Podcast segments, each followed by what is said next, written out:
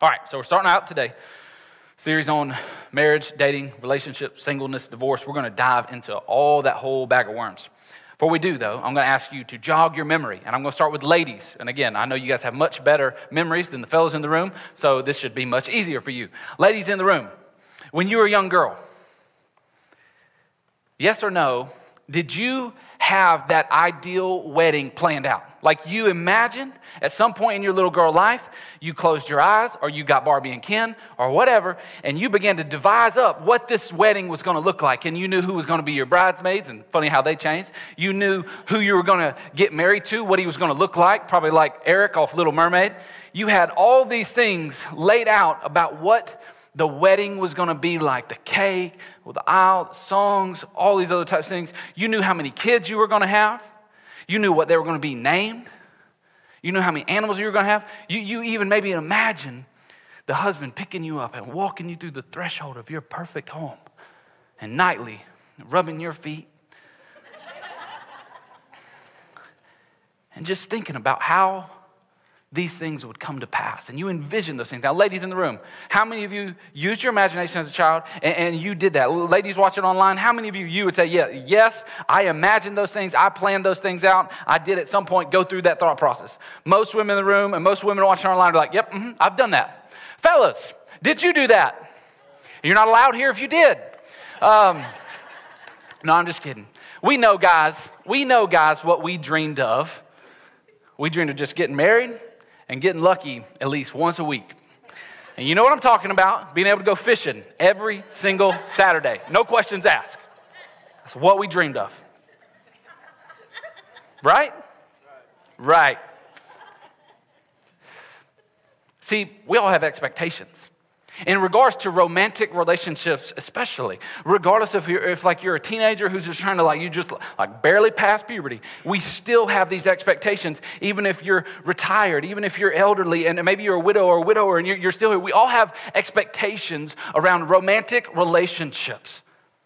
And, and the thing that I, I'm learning about expectations is, man, bad things can happen when those expectations go unmet, right? You've experienced this where you got into something you were expecting one thing and you got into it and you realized, man, this isn't what I was expecting. When they still did this thing. Or, or you got married and the same person you started dating wasn't the same person you were married to. And you're like, what's going on here? See, when unmet expectations happen, people get angry. People get let down. It leads to anger, infidelity, divorce, depression, and it can even potentially jack up the childhood of the kids involved in the relationship. That's what happens with unmet expectations. I heard this quote, uh, one of our elders shared it with me in between services. He said it like this Expectations are resentments waiting to happen. I was like, mm, that's good. Expectations are resentments waiting to happen. We all have them, especially when it comes to the people we love, the people we may be involved with, the, the, the hope for our marriage, the hope for our lives. We all have these different expectations. Now, in a room this size, there is likely so many people in here who, have gone, who are going, man, I've already been so wounded by relationships. I've already been so wounded, wounded by my first marriage. I've been w- wounded by the first relationship that I was in. I've been wounded because I was the child of a divorced parents where they fought like cats and dogs. And my wound is, man, I don't want any part of that. We've been wounded. And some of us have been so wounded by romantic relationships that we're at a place now where we're asking that big question of, man, is it even possible to have a healthy relationship that leads to a healthy marriage? Is that even something that can happen? Is a good marriage possible? I'll answer that question.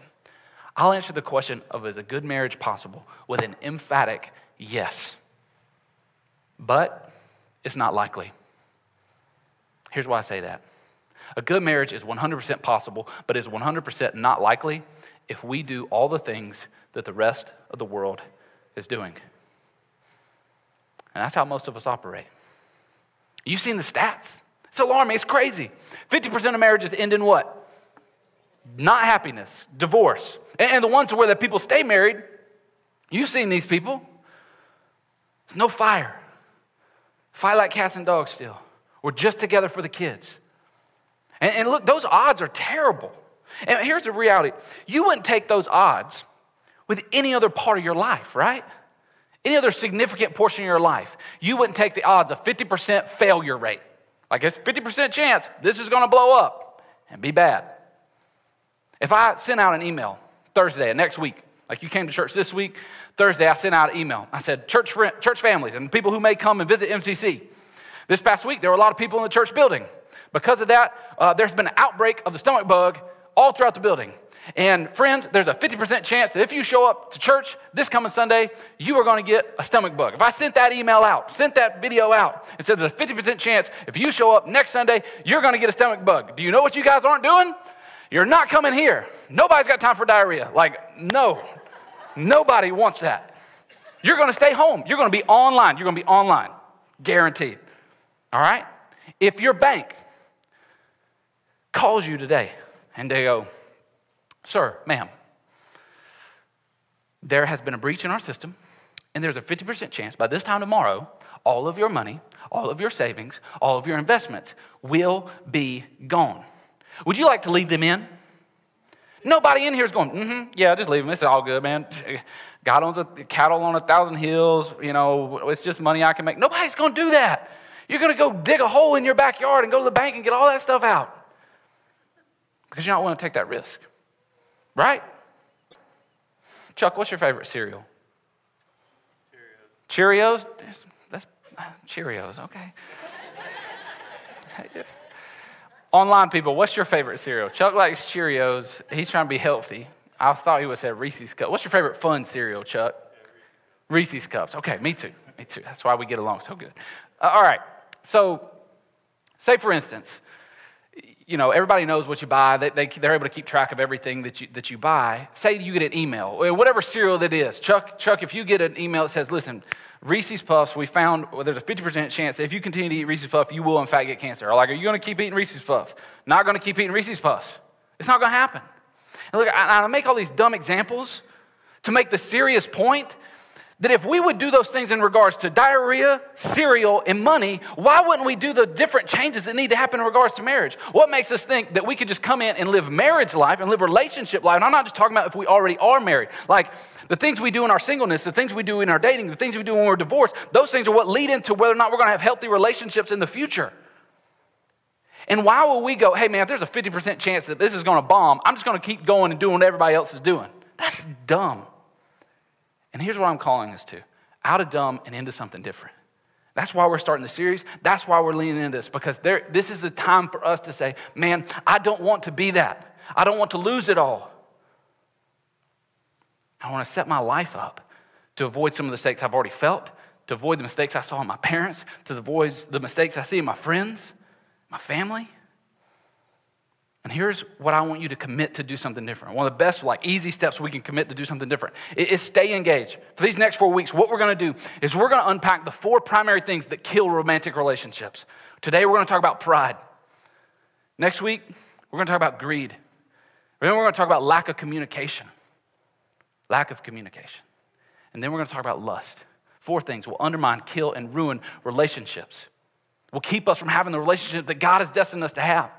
And hear me on this. This is why I got to preface before I dive into a lot of the deeper parts of this. And you guys, some of you, you hear me already beginning to talk about romantic relationships, and it already just hits on a wound that you've got in your heart because maybe you're single, maybe you're divorced. Maybe this whole dating thing is just ridiculous, and you're like, I give up. I'm not trying to bumble. I'm not trying to swipe right. I'm not trying to do all these things. Like, I just want to meet somebody who loves Jesus and follow after Jesus, and those people don't exist somewhat right now. I'm just going to just like play it safe and not do none of this. Here's what I want to say God's primary purpose for your life is not to be married. His primary purpose for your life is not that you would get married. Not even that you would even have a happy marriage. That's not God's primary purpose for your life. God's primary purpose for your life is that you would magnify Him with the way you live your life. God's primary purpose for your life, I'll say it again, is that you would glorify Him by the way you live your life. That's His primary purpose on your life. So don't be buying into the pressure that mom, dad, grandmama, grandmama, the rest of society, Instagram, Facebook, whoever puts on you that the only way you'll live out your calling is if you get married and pop out five or so kids and have a dog and live in this house or live in that neighborhood. No, that's not your purpose. Your purpose is to glorify God wherever you're at singleness, marriage, divorce divorce, whatever. Glorify God. That's his purpose for your life. But if you do get married, you'll probably say some vows. Like me and Jessica, when we got married, said some vows. I, Trent, take you, Jessica, to have, and to hold. You know the next line? From this day forward. And as we start this series, that is the approach I need you to take in your heart. Not a, oh, this is all my past. Oh, this is my crazy future. When we fight like cats and dogs, and there's a big old lump in the carpet in the living room from all the stuff we've swept under there. No, Let's take a from this day forward approach. From this day forward, we're going to lean in and do something different. From this day forward, I'm not going to do marriage like my parents did marriage. From this day forward, I'm going to go after the reality that my sins have been forgiven and I've got a hope and a better plan for a future from this day forward. Can we commit to that, church? Amen. All right, so today we're going to dive into pride. And the reason we're going to hit pride hard is because I believe God has some amazing plans for your future. But pride will undermine every single one of them. Pride is at the root of all the other things that will undermine your relationships. It is pride. See, pride, what it does is pride convinces lust that my pleasure comes before anybody else's concerns or their boundaries. Pride convinces anger that if I don't get my way, someone is going to have to pay. Pride convinces greed that the more I have, the happier I will be. Pride convinces laziness that somebody else should be doing this, not me. Pride convinces envy that I deserve better than what I'm getting right here. Pride convinces gluttony. I'm the Lord of my body. I can put in it whatever I want. See, pride is the root. Pride is what got Satan kicked out of heaven. Pride is what got evil in our homes, in our workplaces, in our churches, all over the place. Pride is behind the bite marks on the apple in the Garden of Eden. Pride is at the root of it. And we're going to dive into this today. The definition of pride that we're going to get comes from the book of Proverbs. If you got a Bible, you can turn there for your uh, open it up on your phone. You can go to Proverbs chapter 16 verse 8. Proverbs 16 8. This is what it says. Pride. Pride goes before destruction, and a haughty spirit before a fall. Pride goes before destruction. All right, so let's lean in here before the unmet expectation, before the divorce, before the depression that comes from feeling lonely and single, before the kids hate you and they have to sit in a courtroom and decide who they're going to spend weekends with and weekdays with. Before all of those things comes pride. Pride comes before destruction. So if your marriage blows up, that you're married in the room right now, your marriage blows up, it will be because of pride. Pride will lead and go before that destruction, okay? Pride goes before destruction. Now, this is where we're going to try to lean in and get a definition. So, pride goes before destruction, a haughty spirit before a fall. Now, again, we don't use the word haughty a whole lot in our society. We may say someone is a haughty, but we don't talk about H A, I don't even know how to spell it, H A U G H T Y we don't, we don't talk about that a whole lot. The, the Greek word there for a haughty spirit, and a lot of the way the Bible defines pride, that, that word haughty is just high. Some of the other Bible translations, they translate it as arrogant. So an arrogant spirit. But really, its true Hebrew definition is just the word high, a high spirit. And now, and again, our modern vernacular, what we talk about being high, is, is different than what they would talk about from being high. Say, a high spirit. And that's where we find the root of pride. If you're taking notes, simple definition I would give for pride is seeing self above everyone else. What's pride? Pride is seeing self above everyone else. I'm up here high. I can see everything. I got a bird's eye view because I am the bird. I am the eagle. I'm the top. Pride is seeing self above everyone else. And included, this is the bad part, this is the scary part. Included in that is God. Yeah, That's why God hates pride. Peter was writing to a church and he said that God actually opposes the proud, which is like if we're in football terms, I mean, God takes off, you know, he's got a totally different jersey on than the proud person, and he's opposing them, lining up over on the other side of the ball of the proud. So God opposes the proud. And so for us, we've got to understand that pride, seeing myself higher than everybody else, and will lead to the destruction destruction of my marriage relationship, destruction of my dating relationship, even, let me, uh, single people in the room, even, pride will even lead to the destruction of your singleness. Here's what I mean by that That's a critical point in time in your life. That God wants to do something incredibly special inside of your heart, inside of your mind, inside of your life to prepare you for whatever may be next, whether that's marriage or whether it's a life of singleness. And again, you can glorify God and live out your purpose and your calling in life without ever getting married. But what our enemy wants to do is to make you consumed with you so that you think something's wrong with you because you don't have someone else with you. And in doing that, you'll waste that period of time and you'll settle for something that you should have never settled for and spend the rest of that time wishing you wouldn't have. See, pride comes before destruction. Another way that Proverbs, I think, helps us understand pride is Proverbs 11, verse 2. It says, When pride comes, then comes shame. Now it's starting to hit home a little bit. We felt this, right? We felt shame when you've blown up the marriage, when you've had to have that family meeting and bring everybody in the room or you've been in that family meeting and gone, why, why can't I watch TV tonight? Why we, ha- we don't have family meetings? You felt the shame of losing virginity before you were married. You felt the shame. And again, there's a lot of things we could blame. The Bible says pride is the one to blame, our own personal pride. And that's the hard part about pride is no one else can pride you. You pride yourself. It says when pride comes, then comes shame. You know, I've walked through the definition of shame before, and the difference between shame and guilt is guilt is when you do something wrong, you go, hey, I did something wrong. Shame is when you go, hey, I did something wrong, and now I am something wrong. That's shame. Shame is an attack by the enemy on your identity to says, because I did something wrong, I am something wrong. Pride leads to that. But here in this verse, we're offered the flip side of the coin. We're offered a way out. We're offered a flashlight to help walk through the darkness of our shame that's caused by pride. It says, but with the humble. Now we see the other side of the coin. But with the humble is wisdom. Wisdom. Wisdom is, is knowing the right thing to do and then doing it.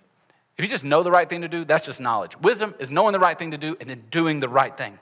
And so, what I want to do today is, is I want to walk you through kind of three sections of stuff. One, I want to walk you through what pride looks like. Then I want to walk you through what pride sounds like. And then I want to show you, because there's an opposite side of that coin, there is a solution out of this. I want to show you who humility is. All right? So let's walk through this together. Now, again, this is crowd participation, this is online participation. When you see you, I want you to just make a little mental note. And again, this, you guys seen the movie Hitch? Anybody seen the movie Hitch? You know when, we, when he, you know, Will Smith is trying to coach the other chubby white guy how to, how to dance, and he's just doing all sorts of crazy stuff. And Will Smith does this. He says, nope, elbows here. And just, just do this. And I would say the same thing is true in this. If you're sitting here with your spouse, this is the elbows tucked in, portion of this message, all right? Keep them in. Let me tell you what pride looks like. And you mentally, don't look at them. You see where you see yourself. First part, what pride looks like. Pride looks like making everything personal and being easily offended. That's pride. You said something kind of weird, got a text message that you read into it. Pride, taking everything personal and being easily offended. What does pride look like? Pride looks like being quick to find faults in other people, especially people you're in a romantic relationship. Being quick to find faults on what they're doing wrong and what they're not doing right and how they didn't do something the way that you thought it should have been done. What does pride look like? Looks like not listening to other people's input. Mm-hmm. That's mm-hmm. That's what it sounds like when it's that. They tell you something.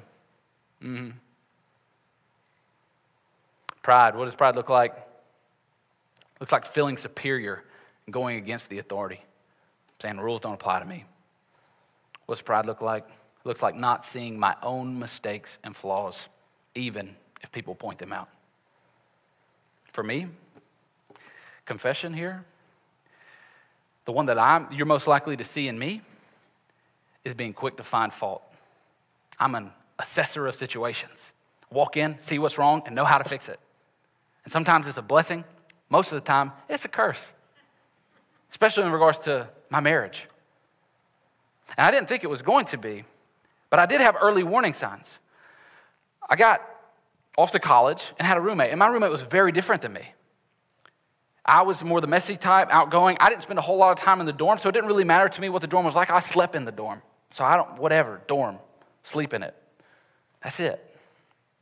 My roommate, on the other hand, he organized his closet based off what color his shirts were. And he ironed shirts before he hung them up. He kept his side of the, the dorm room immaculate. Meanwhile, my side was rough. This is why I wanted to convert to bunk beds so the lines between whose side was what would be blurred. He wasn't for it. One day, because I am good at finding fault and good at questioning why people do things, and again, it's a question, Lord, why you do that? But it's a question with the undertone of, why are you doing that? Which kind of sounds like that's a stupid way to do that. Like, you know what I mean? When you ask that question, like, I'm not just, I'm not asking you why you're doing that because I really want to understand why you're doing that. I'm asking you why you're doing that because I think it's stupid. I want you to be able to hear that by the way I ask you. All right? Nobody else like this? And so I, I, was just, I don't even remember what it was I was berating him about, but I was just letting him have it, questioning something that he was doing. And, and this is one of the only times he ever kind of got, blew up at me a little bit. But he goes, I feel like I'm always under a microscope with you. And I was like, whatever. And I just kind of blew that off. And again, that's probably part of one of those other things on pride there. Again, I don't, you know, I don't, I don't see what I do wrong. And I thought it was just over with. I didn't really connect the dots. Fast forward about 10 years. Me and Jessica, during pandemic lockdown. Because, I mean, I, we were probably the only couple who, I know you guys are super saved. Y'all didn't argue during lockdown. We did. Um, and I remember, I was Jessica and I are having one of our discussions. Um, we get to this place, and, and she says, and a quote, direct quote, I feel like I'm always under a microscope with you. And it was like, you know, when you're watching the movies and you have that flashback, and it was like I was back in the dorm room, and I went, and it all came full circle. And I went, dang, that's me. I think my way of doing everything is the right way of doing everything. And here's maybe what God was trying to teach me back then that I didn't learn right now that I actually don't want to be married to myself. See, love isn't trying to twist somebody into becoming a same version as you. Like, remember, if you're married or you're dating and you're the person who has a really easy time finding fault, you probably don't want to be married to you. So don't get mad at them because they don't do everything your way because you don't want to be married to you. Trust me. That'd be even worse. So that's what pride looks like. Now let's walk through what pride sounds like. What does pride sound like? First way, one of the things pride sounds like is I deserve to be happy. I deserve to be happy. How many of you heard that? I deserve to be happy. How many of you thought that? Now we're getting really honest. I deserve to be happy. Now, again, if you're dating or like thinking about dating, like this is probably you. Like, I deserve to be happy. I deserve to have a good, someone treat me right. I deserve to be happy in this. And, and right, yes, man, we deserve to be happy. There deserves to be joy. And I, I, again, I'll get into something you know, a little bit deeper than happiness. But here's the deal if you're at that place and this is your thinking, your mindset is, I deserve to be happy, and you are pursuing things and dating things that are maybe leading to marriage. Here's why I want to tell you you are undermining your future if you're saying, thinking, and feeling in your heart, whether you're saying out loud or not, I deserve to be happy. You're undermining your marriage because marriage was not created for you to be happy. Marriage is created for you to be holy. That's why God did it. That's why, again, marriage in our world where we exist is just a copy of God's marriage. We didn't create marriage. When God was, de- here's this is what a lot of people don't get about marriage.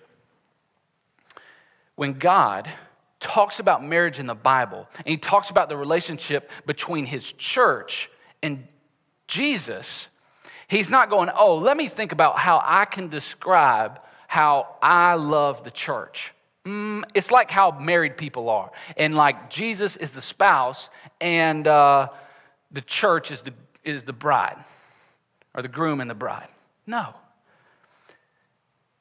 That in Jesus being the bridegroom and us being the bride of Christ, that is the original. That's the, the OG version of marriage. What we have is a bookmark, a placeholder, something that is supposed to help us understand the glory and the majesty and the beauty that is between the marriage between us as the body of Christ and Jesus as the bridegroom. That's the true thing. Our thing down here is just a copy. so when we think about I want to be happy. You got to understand marriage. And the same way that our relationship with Jesus as the bridegroom and us as the bride of Christ is created to make us holy, pure, without blemish, without spot, washed by the blood of Jesus, the same way that that is our relationship as the church to Jesus, the same way for us in our actual, like here, husband wife marriages is created not to make you happy, but with the same purpose that God's marriage to the church is to make her holy, to make him holy. What else does pride sound like? I know I'm right. I know I'm right. Or, or, or, its, or its cousin, you're remembering wrong. I never said that. We're laughing because we're like, oh man, I'm not the only one. And again, it's good. We're not all the only ones here. I know I'm right. As I was doing some soul searching on this this past week, um, one of the things I feel like the Holy Spirit revealed to me is I have actually never won an argument in my marriage. Here's what I mean by that. If you were watching my marriage, like an episode of This Is Us, you would have went, Trent won that argument. He told her, and she, can't, she apologized, and she admitted something first. You'd see a whole lot of me losing arguments. But what I realized is I've actually never the best that I can remember, I've never won an argument in my marriage. And what I mean by that is, though you may have seen it look like I won, pride is what won. And here's what I need you to understand, and this is dating, marriage, really any relationship, period, with somebody else. If pride wins, both lose. So if you win and you win because your prideful argument won the case and sounded best, again, I preach for a living. I stand up on stage and talk for 30, 45 minutes sometimes. Like, you, I'm going to win an argument in my house. She just yells, she yells at kids. So when it comes to words and putting up a crafty argument, like I'm at an advantage. I'm having to humble myself and go, every time I thought I've won an argument, I've really lost because what actually won was pride. And Satan's in the background going, I won again. So who's winning yours? Who won your last argument? Between the person you're dating, between the person you're married to, between the person who's your ex. Who won the last argument? Did pride win? And Satan tricked you into thinking you did? Maybe you need to go apologize. Here's what pride sounds like. Just saying. I'm just saying. Hey, you need to know. That's what pride sounds like. I love this verse. I'm thinking about getting tattooed um, somewhere I can see it. It's Proverbs 14:3. Listen to this, so good. Some of you need to be a life verse. A fool lashes out with pride, but the lips of the wise protect them. One more time. A fool's mouth lashes out with pride, but the lips of the wise protect them. Do you know how the lips of the wise protect them? By staying closed. That is primarily how your lips will protect you by staying closed. Fellas in the room, we got to work on our timing, guys. Timing is critical. You probably should say it. Like they, women in the room, you, please just talk to me. Just, just talk to me. You know, I can't tell you how many couples he just don't talk to me. You do need to talk, but when you do, make sure it's the right time and protect you. We don't have to say all the things that we need to say. Listen, we all have thoughts, we all have opinions, we all have feelings about things. But one of the things that will protect us from so much strife, so much trouble, is if we will watch what we say, and not just what we say, how we say it. That's how we protect ourselves. See, a fool's mouth lashes out with pride, but the lips of the wise protect them. Last way, we'll talk about what pride sounds like this is a hard one. I'd be better off without you. Now, some of us have heard that out loud and seen that come to pass. That's why divorce is one of the most painful, brutal things because it's a death that keeps on living. But we've heard, I, would be better off without you. Or we thought, I'd be better off without you. These dishes would be easy. I could load this dishwasher better without you. Let me do it my way. I could raise these kids without you. You're just hurting them. That was my mom. Be better off without you. See, this is the, the really brutally painful thing about pride. is pride sets you up as Savior. It sets you up as the one who is the solution to the problem. And that's the, that's the painful thing is you can't save yourself. You can't save the marriage either. You can't save the kids. You can't save anything. That's why the opposite of pride is humility to go, I can't do this. I need you, Jesus, to come in to help out. See, the problem with pride is that we see ourselves as a solution, not the problem. We need to see Jesus as solution. So we talked about what pride looks like, talked about what pride sounds like. Now I want to show you who humility is. And I say it like that on purpose because humility is not some cool character trait that you can put on and do better at life at. Humility is a person, and that person's name is Jesus. If you got a Bible, go to Philippians chapter 2, please. Philippians chapter 2, verse 3 through 11. This is a passage of scripture that the Apostle Paul was writing to a church much like ours, going through this, this, this tyranny of trying to figure out well, how, what does life look like? How do I live this life where Jesus is not just this um, model or this new religious figure that I follow and I try to emulate and work myself up to being like him, but how do I actually allow this Jesus, who is now supposedly indwelling inside of me by the power of the Holy Spirit, to live out of me so that other people can experience his love, his grace, his mercy, and that my life can actually have joy? He writes this to this church. Chapter 2, verses 3 is where we'll start. Go through verse 11. He comes out just bare knuckle fist fight swinging and says, Do nothing from selfish ambition or vain conceit. And right there, boom, we all took the L. Like we, how many, anybody want to be honest today and say, how many, you done anything out of selfish ambition or vain conceit? All rise. That's everybody selfish ambition, vain conceit. But he says, but in humility, okay, again, he's offering the other side, the opposite. He's offering the solution. But in humility, count others more significant than yourself. You know that these are some of the best people to be around. The ones who, when you're around them, you feel like genuinely they treat you like you're more significant than them.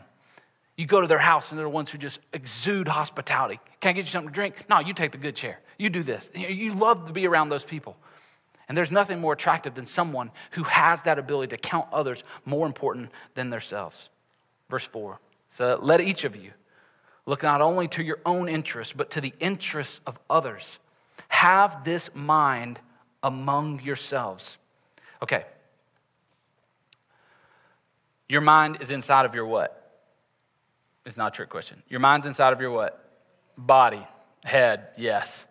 So this is an internal thing. This is not a fake it till you make it behavior modification.